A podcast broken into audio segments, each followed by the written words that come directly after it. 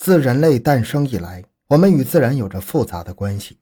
虽然我们是其中的一部分，但通常我们认为与自然并不是一个整体，甚至破坏的。我们一直在改造地球环境，以满足我们的需求。我们试图控制地球，我们试图保护地球，我们依赖地球，并且我们尝试了解地球。但是，我们可以重新创建一个地球吗？欢迎收听由小东播讲的《人造地球计划》为什么会失败？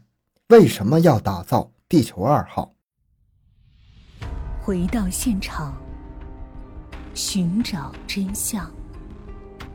小东讲故事系列专辑由喜马拉雅独家播出。生物圈一词是一八七五年由奥地利地质学家爱德华休斯提出的，是指地球表面生物及其生存环境的总称。美国的一些自称为“太空生物圈冒险家”的学者，出于对太空旅行和人类能否移居地外生存有着极大兴趣，于是，在一九八四年开始设计并建造了模拟地球情形的生物圈二号，使它作为一个实验基地来研究地球生态系统。那么，生物圈一号是哪里呢？此刻的我们就在生物圈一号里面，也就是我们的地球。生物圈二号建立在美国亚利桑那州的沙漠中部，它是一个巨大的、具有未来派风格的用玻璃、钢筋混凝土建造的、形状独特而美观的建筑。它由亿万富翁艾德巴斯出资两亿美元投资，占地一万三千平方米，高九十一英尺，也就是二十七点七米。地面用重五百五十吨的不锈钢内衬与地面分开，整个构架有六千多个绝对密闭的玻璃窗。为此形成一个完全密封、与世隔绝的结构，在生物圈二号里面的布局完全模拟自然界，有人工降雨、人造太阳，有沙漠、雨林、草原、沼泽、海洋，有农作物生产区，有人的居住区，还有三千多种动物和植物，所以这里简直就是一个完全独立的生命支持系统。专家和科学家对生物圈二号的运作进行了周密的安排。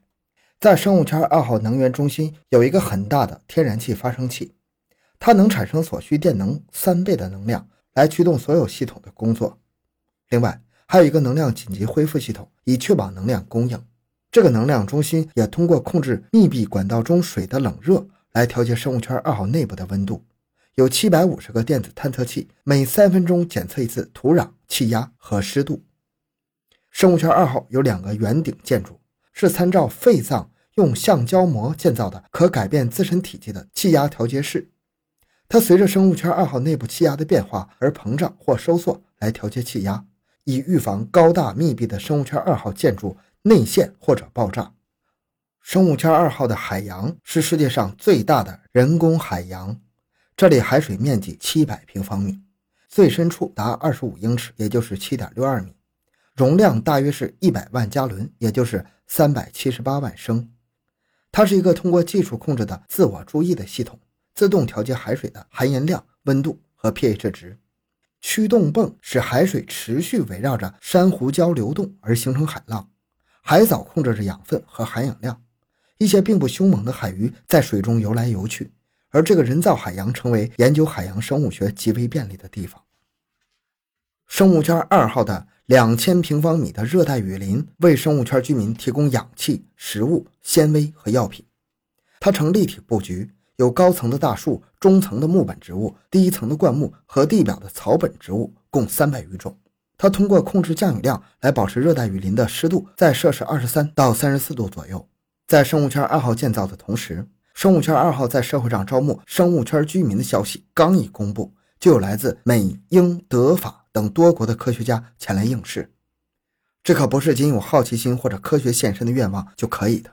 对体能、心理等素质的苛刻要求，在一开始就使众多的来世者望而却步。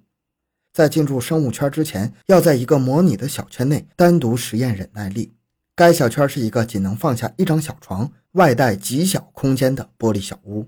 有的实验者仅待了四五个小时就嚷着要出去，还有的待了几天。最多的一个人连续住了三个月，经过严格的筛选，由四男四女组成的科学家队伍形成了。他们分别接受了严格的科学技能的训练，除了已具有的知识外，还获得了工程学、化学、海洋、生物学、农学、电子学、医学等学科的知识及必备的潜水技巧、电脑操作技能和实验技能。第一次实验发生在一九九一年九月二十六日，八位科学家四男四女怀着雄心壮志进入生物圈二号，成为首批生物圈居民。他们边观察边实验，边探究边体验，看看在这个微缩的生态系统中能度过多久自给自足的生活。他们在农作物生产区种植粮食和蔬菜，为了防止机械种植污染大气，每种农作物都是手工种植和收获。由于禁止使用杀虫剂，导致蚂蚁大批繁衍，危害了蝴蝶、飞蛾、蜜蜂、甲虫这些给农作物授粉的昆虫，使农作物减产。另一方面，阴绵的气候和光照不足，也使农作物产量不足以维持生物圈居民的生活需要。为生物圈居民提供肉类的动物是鱼类、山羊、日本品种野禽和野猪。然而，这些经过精心挑选的动物仍不能满足生物圈居民对奶、鸡蛋和肉的需求，尤其是空气中二氧化碳的增高和氧气含量的下降，对生物圈居民造成了威胁。那么就这样，过了两年之后，生物圈二号内部发生了诸多变化。首先，上层的温度远远高于预计的数字，而下层的温度又远远低于预计的数字。空气中的二氧化碳量猛增，导致氧气量减少，不足以维持人的生存。过高的湿度把沙漠变成了绿油油的草地，用来吸收二氧化碳的牵牛花疯狂蔓延，把农田都覆盖了。农作物由于大气变酸而种植失败。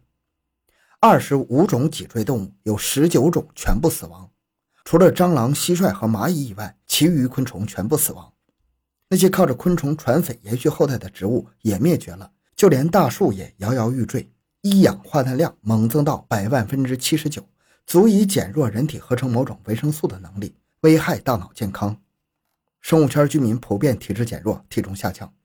一位居民两年来体重从一百九十磅降到了一百五十磅，也就是从一百七十二斤降到了一百三十六斤，而且还出现多疑症状，总怀疑自己的食物被其他人偷吃了。而这八名生物圈居民因为各种问题，最后导致分裂成两派，当中还有几位要求辞职，并且退出此实验。最终，残酷的现实致使这些试验者们不得不承认生物圈二号的失败。在一九九三年九月二十六日，八位生物圈居民从生物圈二号出来了。他们在里面正好生存了两年。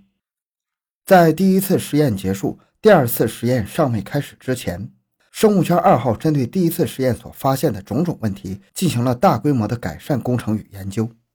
由于混凝土是吸附二氧化碳的元凶，因此。所有混凝土表面都加以涂封，以防止其吸收二氧化碳。不同于第一次实验时，八名组员一开始无法生产足够的食物，第二次实验的组员已经有能力达成足量食物生产的目标。第二批五男二女科学家又进入生物圈二号。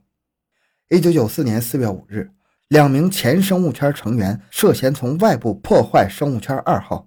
将一扇双门气闸和三个单门紧急出口开放约十五分钟，同时也导致五个均衡气压的窗格玻璃出现碎裂。其中一位涉案的奥林小姐声称，她是基于道德判断，要将新情势转告给组员，再由他们决定是要选择离开还是继续实验。而她唯一的办法就是必须透过打破密封的结构。最后，小组决定继续实验，生物圈二号也在一小时内重新封闭。然而，这次事件造成了大约百分之十生物圈的空气与外界交换的情况。不久之后，第二次实验历经两次组员变动。一九九四年九月六日，由于管理公司的财务困难，结束了生物圈二号最后一次封闭环境助人实验。艾德巴斯决心调整生物圈二号的定位，于是他求助哥伦比亚大学的科学家，希望其看看用两亿美元打造出来的生物圈二号到底能做些什么。一九九六年一月，巴斯把生物圈二号交给哥伦比亚大学打理，并再投入四千万美元作为今后五年的改造和运行费用。经过一番考虑，哥伦比亚大学计划把生物圈二号改造为一个致力于地球系统科学的研究中心。其实，建造生物圈二号的二亿美元，并不像一些媒体所说的那样全都打了水漂。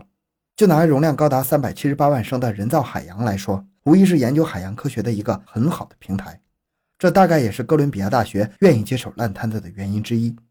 处于转型期的生物圈二号，首先迎来的是痛苦和迷惑。关于生物圈二号究竟可以派上什么用场，科学家们出现了分歧。有人希望把生物圈二号打造成一个生物多样性的研究中心，有人则希望着力于全球变化效应。再加上技术方面的困难，转型计划一度受挫，士气因此大受影响。一些科学家先后离开了生物圈二号。那么，生物圈二号无人可以维持下去吗？全封闭当然能够维持一些生物存活，但是维持地球上的各种生态系统是不可能的，因为体积不够大。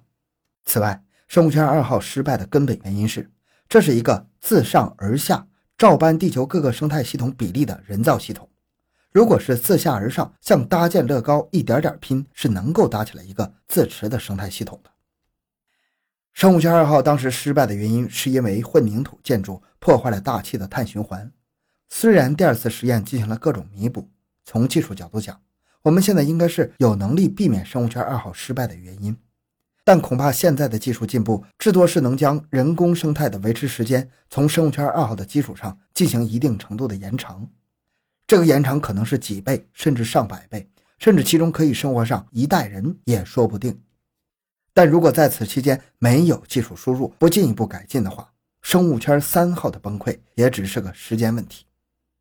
从根本上讲，人工生态的失败是在于人类对生态系统内部的相互作用的机制了解的不完善。相信生物圈二号开始的时候，他们一定是自信满满。虽然实验失败了，但是通过生物圈二号的实验可以得出，即使在目前现有的条件下，人类还无法模拟出类似地球可供人类长期生存的生态环境。至少目前，地球仍是人类赖以生存的家园，人类应当努力保护，而不是破坏它。不管怎样，通过生物圈二号的建造和使用，人们获得了许多关键的基本数据，并为今后的生物圈实验开辟了道路。如果不进行这方面的实验和研究，如果没有这方面的信息和自我维持的生命支持系统，未来人类进入空间并在那里定居就会成大问题。人类文明从目前的空间旅行向空间定居发展。虽然我们拥有航天技术，但是航天技术只告诉人类怎样在空间中旅行，而生物圈技术却告诉人类怎样在空间生存。